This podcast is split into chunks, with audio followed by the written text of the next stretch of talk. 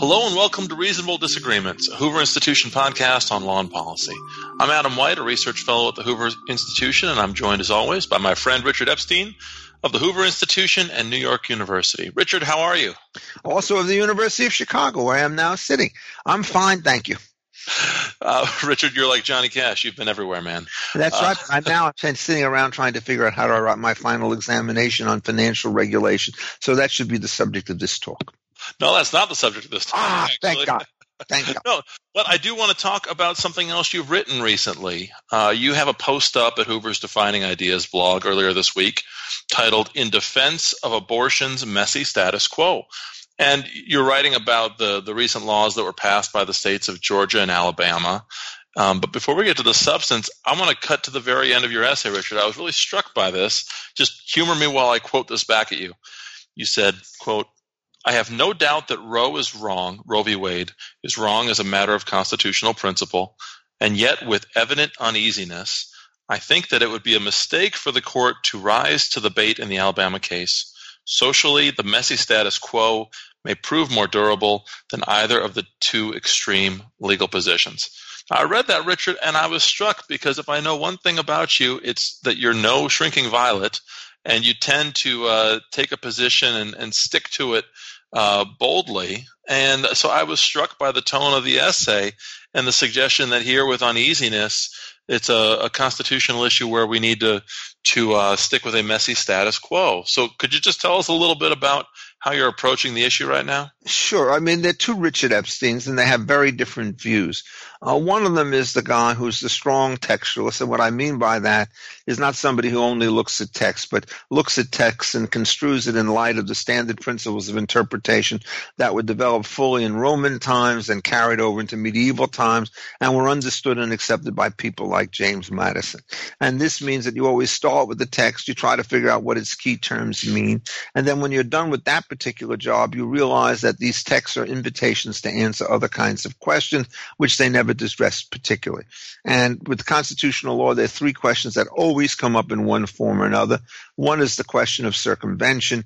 Uh, you have a text which prohibits or bans something. Can you tax it to death, even though taxes are not covered? And almost everybody agrees that if you find a close substitute to the prohibition, you have to close that hole. Otherwise, the Constitution becomes too porous.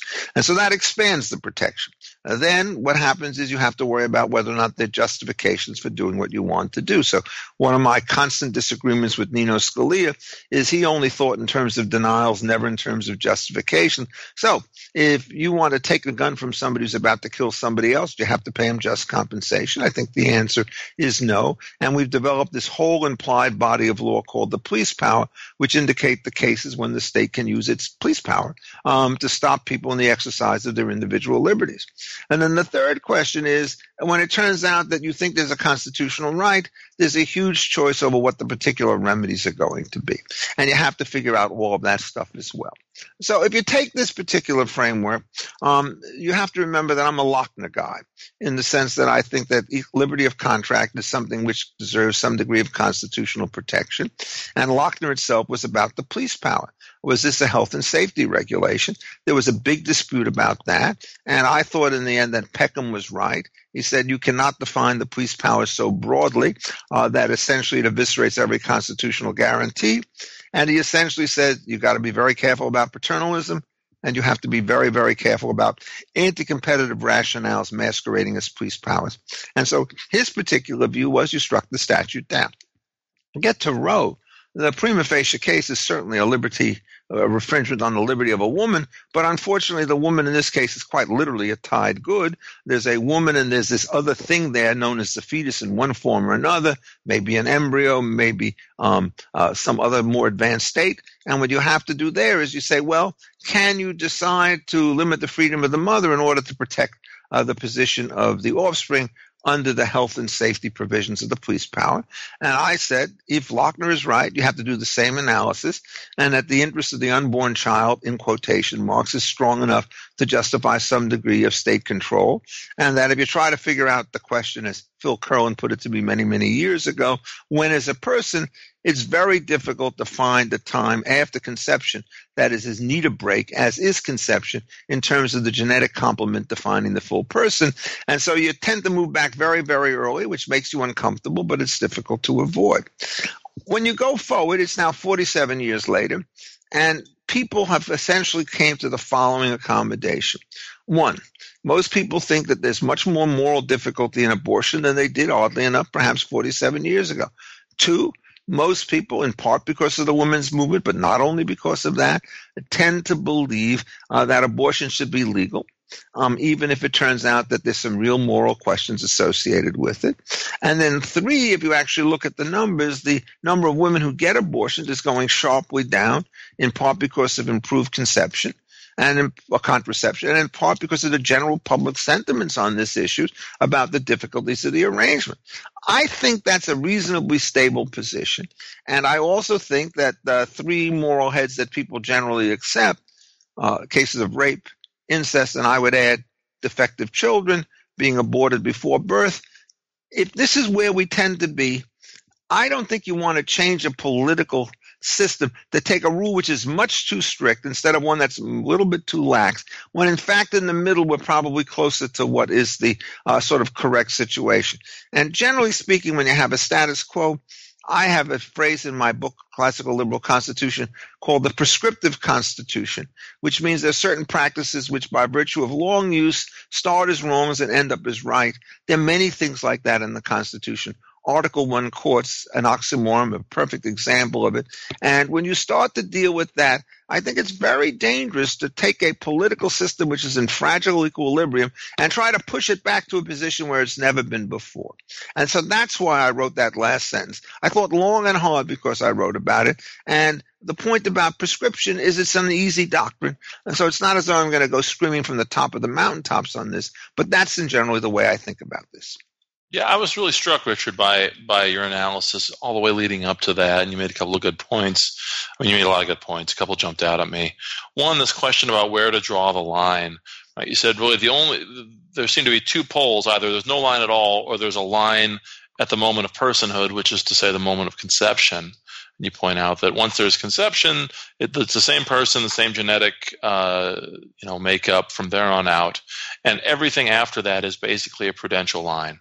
And so I look at something, and again, we're talking about two recent bills. One by Georgia that was passed in late March called the Fetal Heartbeat Bill, largely bans abortion after a detected heartbeat, which is to say about 20 weeks into the pregnancy. The more recent one, uh, perhaps the more aggressive one, I suppose, by Alabama called the Human Life Protection Act, is much clo- even closer to a categorical ban on abortion with only um, exceptions for fetal uh, lethal anomalies or where there's a serious health risk to a pregnant woman, and, another limited exception, no exception for rape or incest.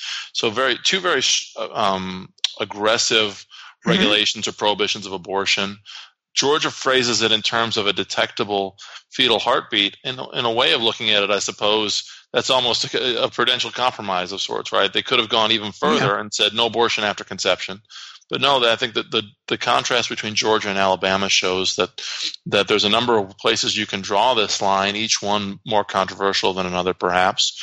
Um, but I was I'm struck by this, and, and I'm struck by the arguments surrounding personhood.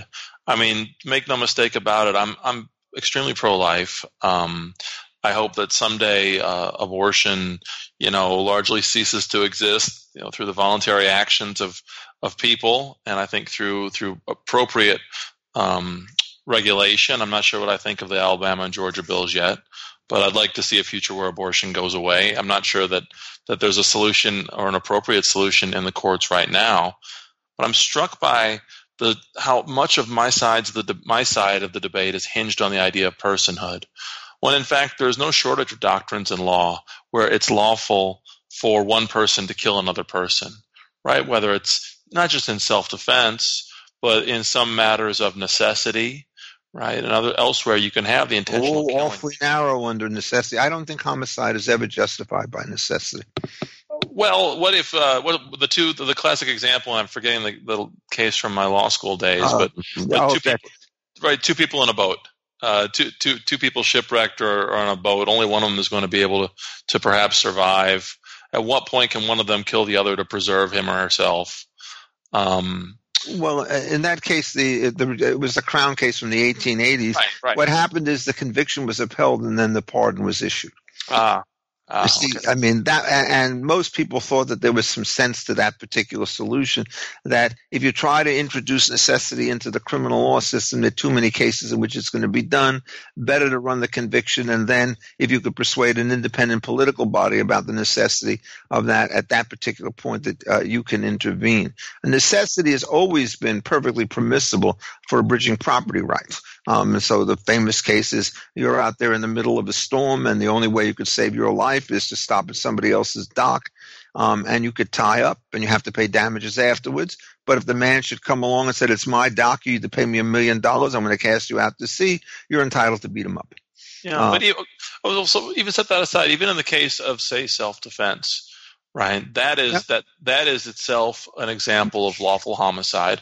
I wouldn't analogize it to pregnancy because um, first of all, the, the, you know in only rare mm. cases is the unborn baby putting the mother in uh, in, in physical you know in, mm. in, in harm of lo- threat of life, um, and uh, you know you can't ascribe any sort of um, moral culpability to the unborn baby.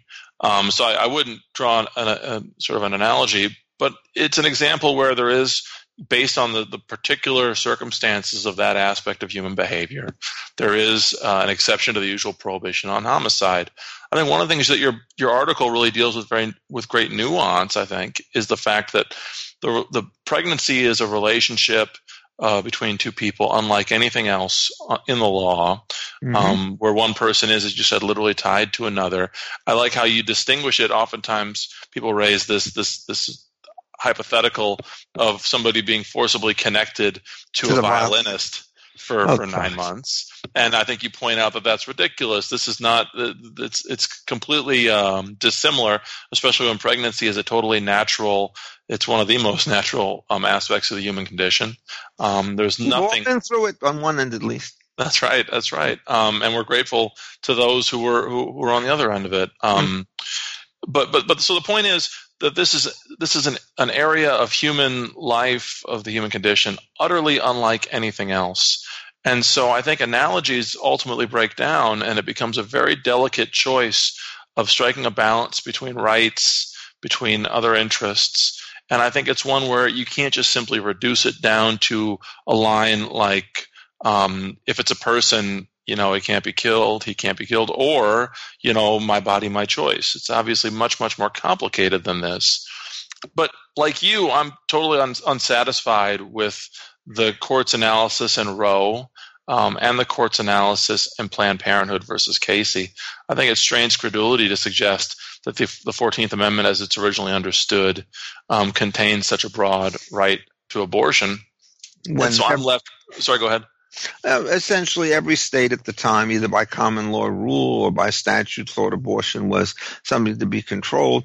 I do refer to in that paper the case of Rex v. Bourne um, in England and from 1936 and, or 39 rather, and, and you see there, you know, they're really struggling with the case, struggling with the case. Uh, where a very distinguished physician recommends that an abortion be given in hospital to a woman who's been made um, pregnant by a violent rape, mm-hmm. and you're not quite sure whether it's protection of the mother or whether it's resentment of the rape and so forth. That was the state of the debate before Roe v. Wade, and it completely transformed it.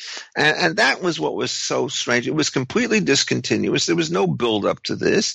Um, this is not like, for example, Brown v. Board of Education, where the drumbeats were uh, coming for the last 15 years or so. It's not even like, for example, Obergefell, where we knew what was happening on gay rights and gay marriage for a long time. This was from nothing to everything.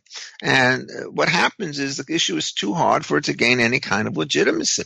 And so after Obergefell, there are some people who still think the decision is wrong, but massive resistance is not in the cards. There will never be a case when you start to deal with an issue like Roe uh, where this thing will be quiet. And so one of the things, if you remember, that I mentioned in the paper was that there were several people, prominent people, who started announcing there is no such thing as an abortion because it isn't a person until it's born. And what they do is they simply try to use a linguistic trick in order to avoid a very, very serious issue. And it's that kind of position that drives me crazy, is that the most emphatic defenses come for the least defensible positions. That's right, and I think that um, you just look around and you look at the way we use words in just the ordinary sense of things. Um, I saw somebody remark online in commentary to, to, about these bills. When, when a, a, woman starts to show pregnancy, nobody says she has a fetal bump, right? She says, I have a baby bump. Um, you think of, of, so many people who have lost pregnancies um, who I think would be uh, offended profoundly the idea that all they lost was a clump of cells. Um, we, we celebrate uh, when people uh, become pregnant, at least when they're happy about it. Um, it mm-hmm. becomes, I, I, think that, the, that the, the, the, proponents of abortion rights, like you said, have really tried to structure a legal argument that presumes away just basic human reactions to one of the most fundamental human events and human relationships in human life. Um, so we get then back to this question of what happens if you believe that that Roe and Casey are not faithful applications of the Constitution's original meaning. Uh, so just just to pin you down on, on the last point, then Richard, mm-hmm. um, are you saying that for now it's best for all parties to just ca- leave the case law alone, or is there sort of even just a marginal improvement on where we currently are that would be legally and politically justifiable? I'm sure there must be some marginal improvements that can be made, but these bills aren't it. These are efforts basically to force the Supreme Court to take it. My hope actually is that everybody in the lower courts knows that these bills are flatly unconstitutional as constructed, uh, that they all get struck down. There's no conflict between the circuit and the Supreme Court decides not to take it. I just don't think there's any gain in taking it, even to reaffirm Roe v. Wade, because the interim uncertainty and the speculation about what is Justice Roberts, Justice Justice Gorsuch, Justice Kavanaugh going to do on all of these things um, will create an awful amount of uneasiness. Let me give you a comparison. I'm not in favor of black reparations. I've written about this subject you know, 10, 12 years ago. Even putting this thing on the agenda as a matter of political discussion creates such an enormous amount of social divisions between folks who are genuinely offended about being asked to pay for things when they themselves have suffered from many massive forms of discrimination and so forth. That's not a debate that we really need to have. What you have to do is to be looking forward on something like this. So I reject the position which says that there's no harm in asking. Um, I think certain times when people come back with big kind of public issues in which you get these uncomfortable debates, it does make it much harder for us to concentrate on the incremental areas, as you said, where we can have reform. You want to have tax reform? By all means, we should debate progressivity, but we should not be putting this into the place where all of a sudden we think an annual wealth tax, which is best I can tell be limited only by 100% of wealth, um, is on the table. We do not want to have judicial challenges that go absolutely so far out of the mainstream uh, that it turns out we can't pay our attention to the issues that are subject to more immediate solutions. It'll be interesting to see how the litigation plays out on this. Um, yeah. just a, couple, a year or two ago, um, my home state, the state of Iowa, passed some new regulations regarding abortion, and the groups that challenged it, I think it was ACLU and, Planned Parenthood, they didn't file in federal court; they filed in state court they didn't invoke the U.S. Constitution, they invoked the state constitution. And in so doing, were able to litigate the case and, and ultimately prevail without risking the case reaching the U.S. Supreme Court. I kind of I, I took that as a sign of the times that with the shift in personnel at the Supreme Court, and now especially after uh, Kennedy's departure and his replacement by Kavanaugh, you'd see progressive groups trying to defend a lot of these doctrines, shifting a lot of their energy away from federal courts and federal, the federal constitution and towards state courts and the state constitution, or at least bringing the case where possible in state courts and emphasizing the state claims in the hopes that they could get their courts to construe the state constitutions more broadly and not risk this going up to Chief Justice John Roberts. Yes, I mean, I, I think so. I think some of the early cases, I think challenging. I think the the Georgia one has already been challenged. Um, I believe in in federal court. There was a similar one in another state. Forgive me, it might be Kentucky that was challenged in federal court. But it'll be interesting to see where these actually go. It's possible that the shift in personnel at the Supreme Court will actually trigger a countervailing move in, in emphasis by the left away from federal courts and towards the state court and state constitutions. Um, but we shall see. I guess we won't know until the cases start getting this, filed. This is not a new maneuver. Let me mention Right. two cases which relied on state constitutions, both of which I think turned out to be disasters. One of them is a case called Serrano and Priest, where they required statewide equalization of funding across various districts in California, uh, which led to a real decline in overall level of education. Generally speaking, if you try to level things through transfer payments, you can only level down, you can't trans level up, and that's what's happened in California. And the other was this very exotic theory that somehow there a Blackstonian constitution, which talks about sacred individual and inalienable rights, requires you to have a massive Mount Laurel zoning type situation, which resulted in a straight right struggle, which 40 years after it happened is still going strong.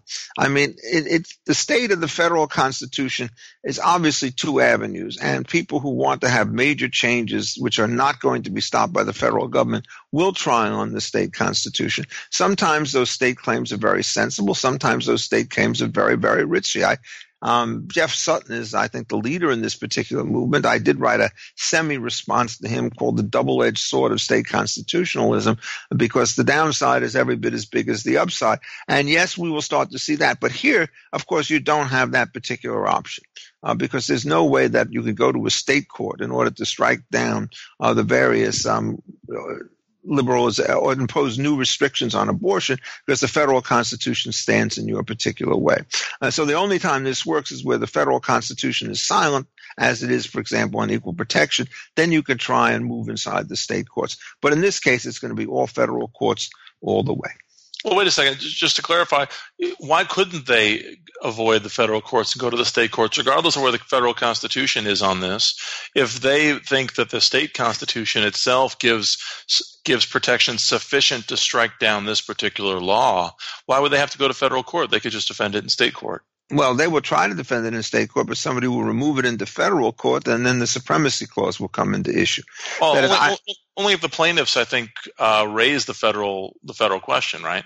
Well, somebody's going to raise these federal questions. If a state court basically upholds this particular statute uh, and then and ignores Roe v. Wade, I could assure you the number of litigators on the other side who will make a beeline for a declaratory judgment to something in federal court will, I think, be very, very large. And I think that's exactly what's going to happen. These cases, the statutes are put into place.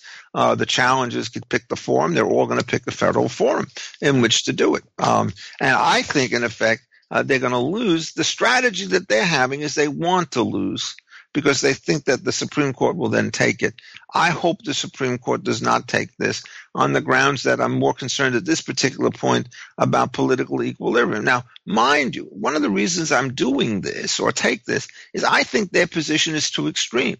I would perhaps have a bit more sympathy for them if what they were trying to do was to get a position which was more in line with what I believe in, attacking abortion at will, and then allowing for all these other kinds of uh, situations. But that, at least particularly with respect to the um, the Alabama statute, is not what's happening in this particular case. And so I think that the the forum issues are going to all end up right up to the United States Supreme Court. This is not going to be like the situation in Mount Laurel or in Serrano and Priest, where you can get state court creations of new constitutional rights. The other version of this, of course, was that it was state courts that struck down prohibitions on gay marriage long before those things were attacked in federal courts. Mm-hmm. And, you know, that actually got a lot of traction. And then it provoked all sorts of very strong reactions in different kinds of states by way of legislation. And then after that, it turned out that the federal courts got involved. Or what you did is you have state courts declaring their own state statutes unconstitutional, like Proposition 8. Um, and I think that those maneuvers were kind of difficult. Obergefell succeeded because there was nobody who was in a strong enough position uh, to want to overturn this, even in states which by and large were against gay marriage. I think it's clear to say there was a significant majority in all these states that were in favor of it. And if you want to get a legislative solution, you have to have a substantial supermajority in order to upset the status quo ante. And you just don't have that with Obergefell. Yeah, I want to talk about the politics in a second, but just on that one tactical point, because it's sort of the, the strategy of the stuff really fascinates me. I think you're right. The moment that a state lawsuit under the state constitution is lost, um, there would be a race to the federal courthouse door. But in a sense, that gives uh, the, groups that would want to challenge these laws an advantage, right? They're two, two bites at the apple. They can litigate the state claims And then if they end up losing before the state Supreme Court under state law, well, then somebody else can bring uh, a lawsuit challenging the, the state law in federal court under the federal constitution mm-hmm. and probably be free of all sorts of, of the preclusion issues that would otherwise dog the original plaintiffs. The problem, of course, is that nobody has a monopoly on the litigation strategy. And so I think it is inevitable that somebody who wants to challenge the state law right away will just go to federal court. Oh, there's no question. Yeah. And by the way, res judicata is not an issue in this case. You just get a fresh plaintiff. Right. There are millions of people out there who are willing to join into these cases, so you could always get the option to start over. And I think what's going to happen is we'll see the way the cases go. With Obergefell, the moment there was a conflict of uh, between the circuits because the Sixth Circuit through Jeff Sutton said, you know, this stuff is not mandated by the Constitution. That's when the Supreme Court moved in. But this would have never been a Supreme Court issue if it had turned out that 11 or 12 circuits had all come out the same way. Yeah, the, on the politics of this, um, I really do think, or at least I worry, that these efforts by Georgia and Alabama will, will actually set back um, the pro-life cause rather than advance it. Speak, they'll be enjoined. The, the, laws will be enjoined right away. They won't actually um, decrease abortion in the short run. They'll help amplify or energize the, the political side, the, the opposition. It's interesting, you know, for the last few years or more, I'd say the pro-life side has had a string of victories, whether it's increases in technology that have made early stage pregnancies much more sort of salient and compelling, and I think culturally help to dissuade um, women from from having abortions. Um, sort of when they when they see the images themselves, they're you know they're less likely to go forward with an abortion. Yes. And then you've had some some astonishing statements, including the one by my own governor here in Virginia, Governor Northam, uh, who was you know last seen in, in, in old blackface photos, and then was out giving interviews, uh, you know, suggesting that he's open minded on the question of whether babies can be aborted even after they're born. Um, you've seen one after another loss um, or, or gained by by the pro life political cause and so I think it's un- I think it's unfortunate that what we're going to see now is probably a big step back in the political and cultural debates, which I think will be ultimately decisive. Yes, I believe in the end this will galvanize the left more than the yeah. right. So let's because talk. Let's. Oh, go ahead. Go ahead. That's that's enough. So I mean, uh, these people are not very astute. Well, let's um let's let's let's change the subject completely and um go back. I don't know if you heard heard about this, uh, Richard, but President Trump is under investigation. No. Yeah, it's true. It's true. I saw this in the news. Oh. Um, two big developments since we last spoke. One is uh, former White House counsel Don McGahn defied a subpoena from the House Judiciary Committee, refused to testify, and now there are uh, you know arguments um, from from both sides over whether the president's top advisors and top former advisors are immune to, from subpoenas to testify before Congress. And we had a, a, decision out of the U.S. District Court here in Washington in which a federal judge, Judge Mehta, uh, denied a request by, the, by President Trump uh, to block uh, one of his former, I think it was a former bank, uh, financial advisors, Mazars LLP, from complying with a House committee subpoena. So you have the Trump administration, you have the Trump White House and with the backing of the Justice Department saying that the president's top advisors are immune from testimony, and you have President Trump unsuccessfully so far trying to block um, private sector um, entities from complying with subpoenas. What do you make of all this so far? Well, I mean, first of all, it's pretty clear that many people out there do not like Donald Trump.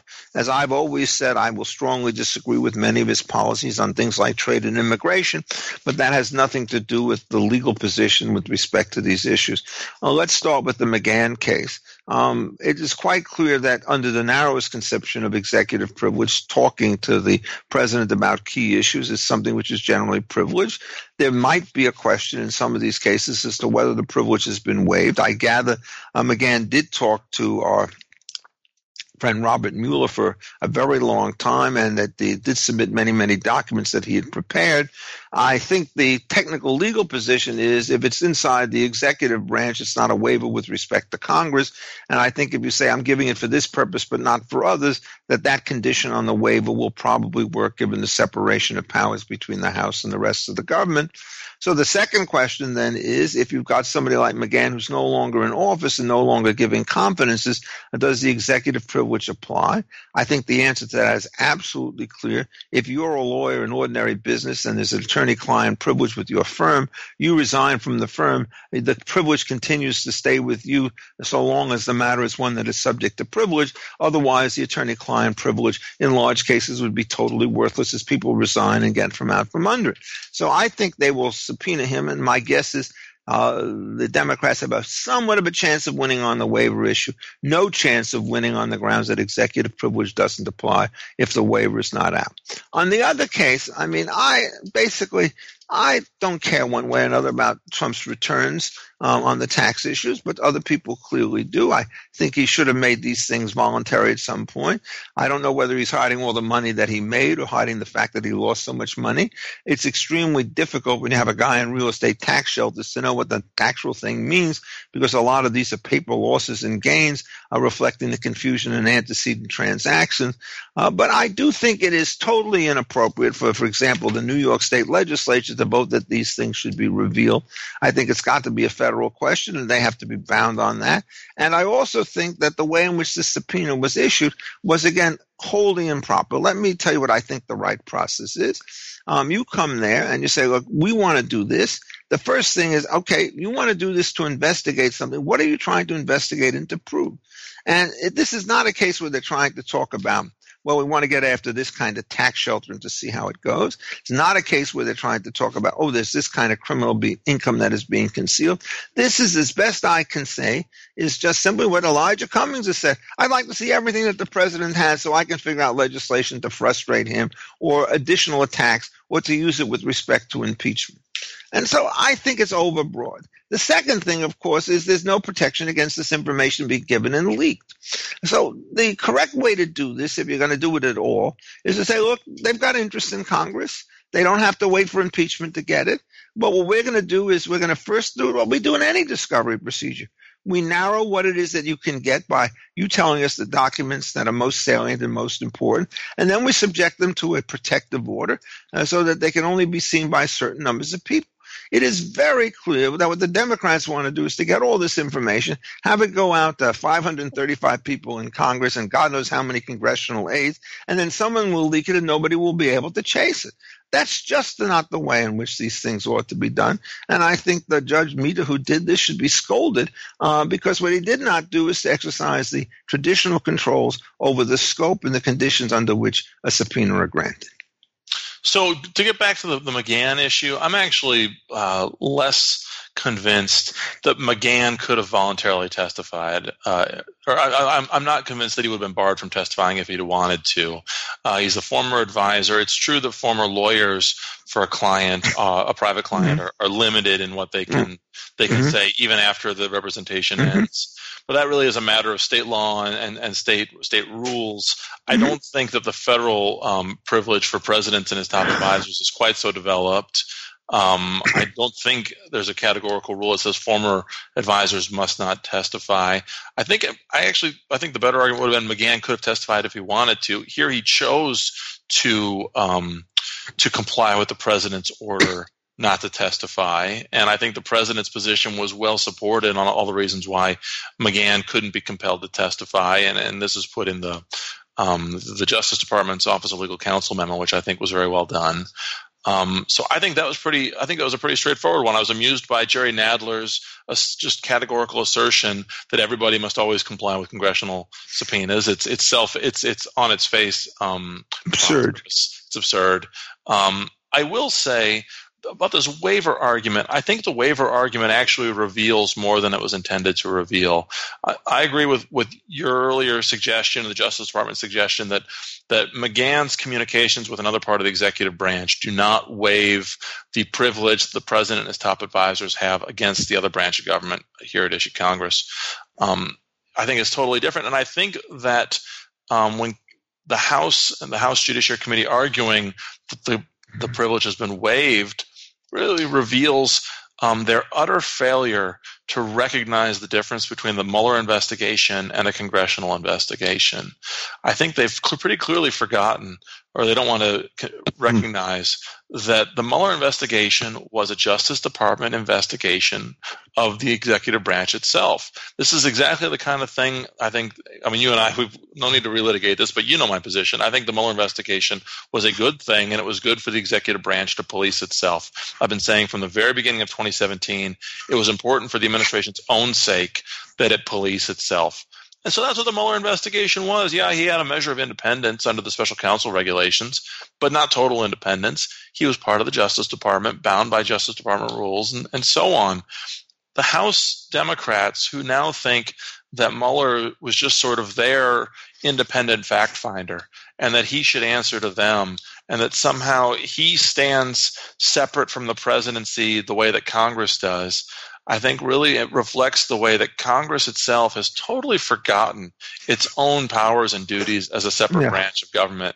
It's just another example of how Congress really wanted to outsource a lot of this to prosecutors, really failing to remember that prosecutors are an executive branch function, not a legislative branch function, and that's a difference that actually means something.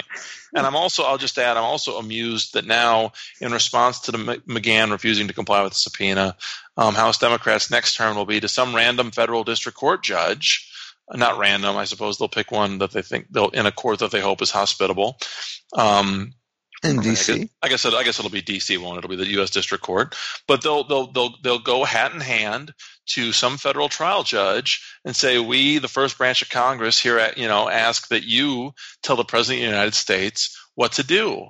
I think it's it really shows how shrunken and desiccated and kind of pathetic Congress's own self conception is when it goes to when when Congress institutionally goes to some federal trial judge trying to sort out this sort of profound constitutional dispute between the Congress and the president. Well, I agree with that. Um, I would go even one step further. Uh, I did a recent piece on Hoover which talked about the difference between United States versus Nixon and, and, the current situation. And, you know, they're very profound. And one of the points was, of course, that the special prosecutor by Congress was given explicit independence from the president under statute. And so it was said that given that statute, you can't treat this as an interbranch dispute. In this particular case, Congress had basically passed the legislation dealing with the special special prosecutor, and his functions are much more circumscribed. Uh, they ought to simply recommend whether or not you decide to find sufficient evidence to prosecute, full stop. The exoneration, non exoneration, was not part of his charge, and it went beyond it and created all sorts of difficulty. So, in that case, Congress has already spoken as a collective body, saying in effect that everything that happens with Mueller is under the exclusive control of the DOJ. And now what they're trying to do that is to unilaterally reverse it. I have to say, I have been just horribly disappointed in Jerry Nadler. I, I think what has happened is he's himself has become a complete political hack. And what he does is he calls everybody who disagrees with him a hack.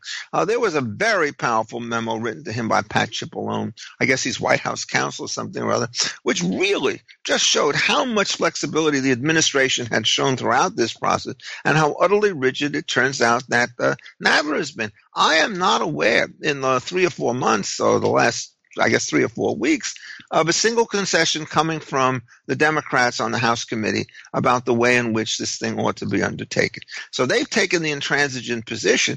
And I think given all of that, it is extremely difficult uh, for them to accept the administration to simply fold. Fast and furious, it took, I think, 255 days before there was a contempt citation. These guys were wielding it when they were 19 days in, having not made a single concession of their own.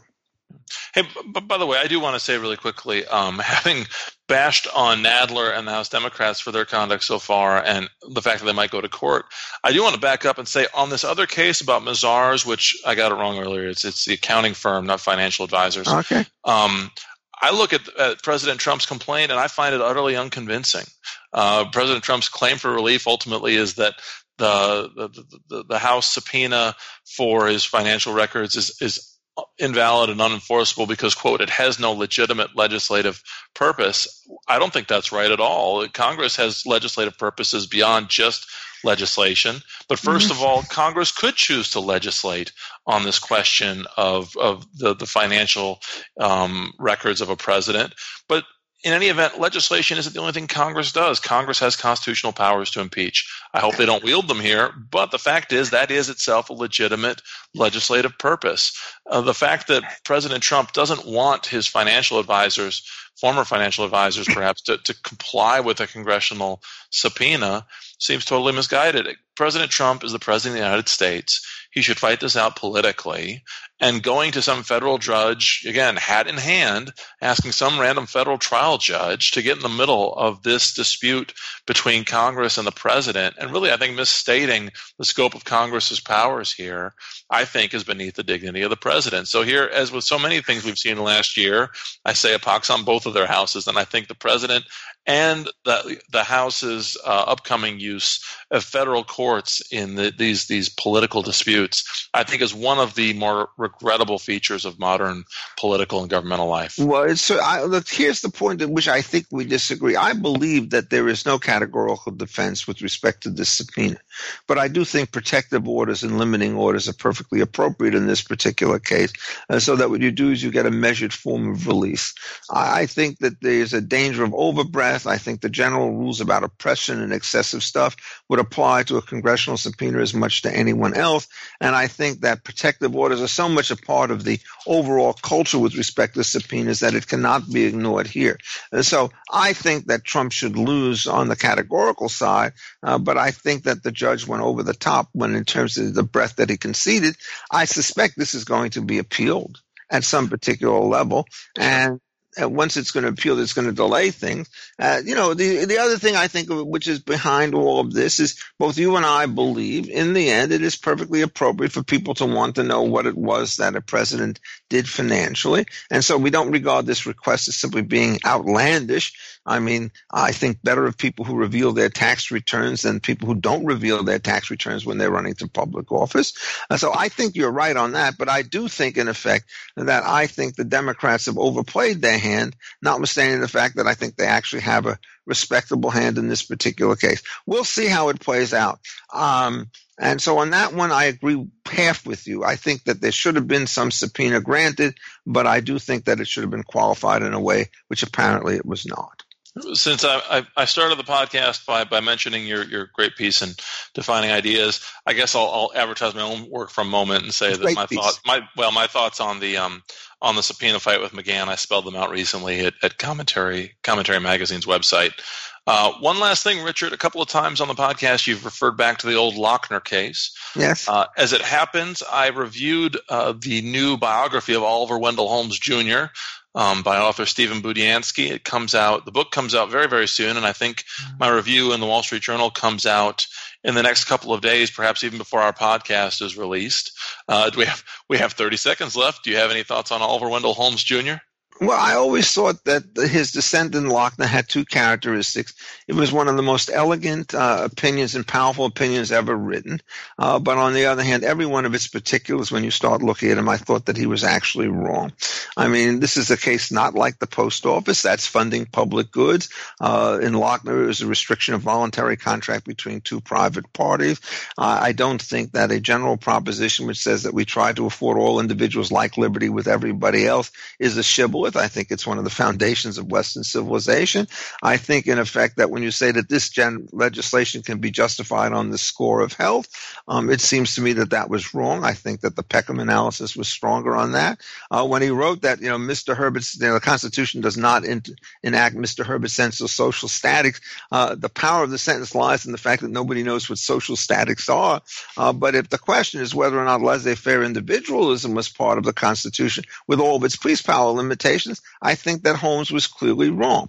And so I regard that opinion as much inferior to his other opinion, uh, the one where he sort of defends the freedom of speech, and Abrams, his famous dissent in that particular case, um, was saying, you know, in the Constitution, we really do have to have some degree of deference with respect to speech in order to have adequate public kind of debate. And he says that's the risk on which all country has been done. So I am not a fan of his Lochner opinion. Uh, as for Holmes himself, it's a complete pastiche on some of his stuff. You know, it turns out this guy was very sophisticated on things like antitrust and rate regulation, which he's hardly known about before. And some of his areas, like with property rights and in the Mahon case, it's an intellectual jumble. I think he was clearly wrong on the question of whether or not there's a general set of principles of common law. It goes on and on. but right, if you right. want, we could read the book at get me to read it sometime, and then we can have a Holmes discussion, um, and we can see where we agree or disagree reasonably or not. I think I think I might be one step more favorable towards Holmes overall than you, but probably just one. In reading the book, by the way, I did I learned something, kind of a little historic curiosity. Mm-hmm. Um, obviously, his father, uh, Oliver Wendell Holmes Sr., was the famous writer yeah. and poet and yeah. author of um, the poem "Old Ironsides," yeah. which uh, which I didn't realize was how Holmes Senior uh, exploded into public popularity, which was in writing that particular in the poem, 1830s. Right, which saved the USS Constitution from ruin. I didn't realize that it that that was his first step on the sort of literary stage yeah. was to write this poem that saved the USS Constitution, which then of course is the greatest irony of all that one one Holmes became famous by saving a constitution, and the other Holmes became famous by refusing to do anything to save it. So. Well, I mean, he was like that. By the way, the Holmes never quite liked his father. He wrote a famous essay in the 1860s during the Civil War called "My Hunt for the Captain," yeah. when Holmes had been ruined multiple times, and the young Oliver Wendell Holmes always thought that this was kind of an invasion of privacy, um, even though it attracted a great deal of attention because Holmes was a very gallant soldier who had been wounded three or so times, gets out of the service in 1864, gets graduates from the Harvard Law School in 1866, and the rest is history.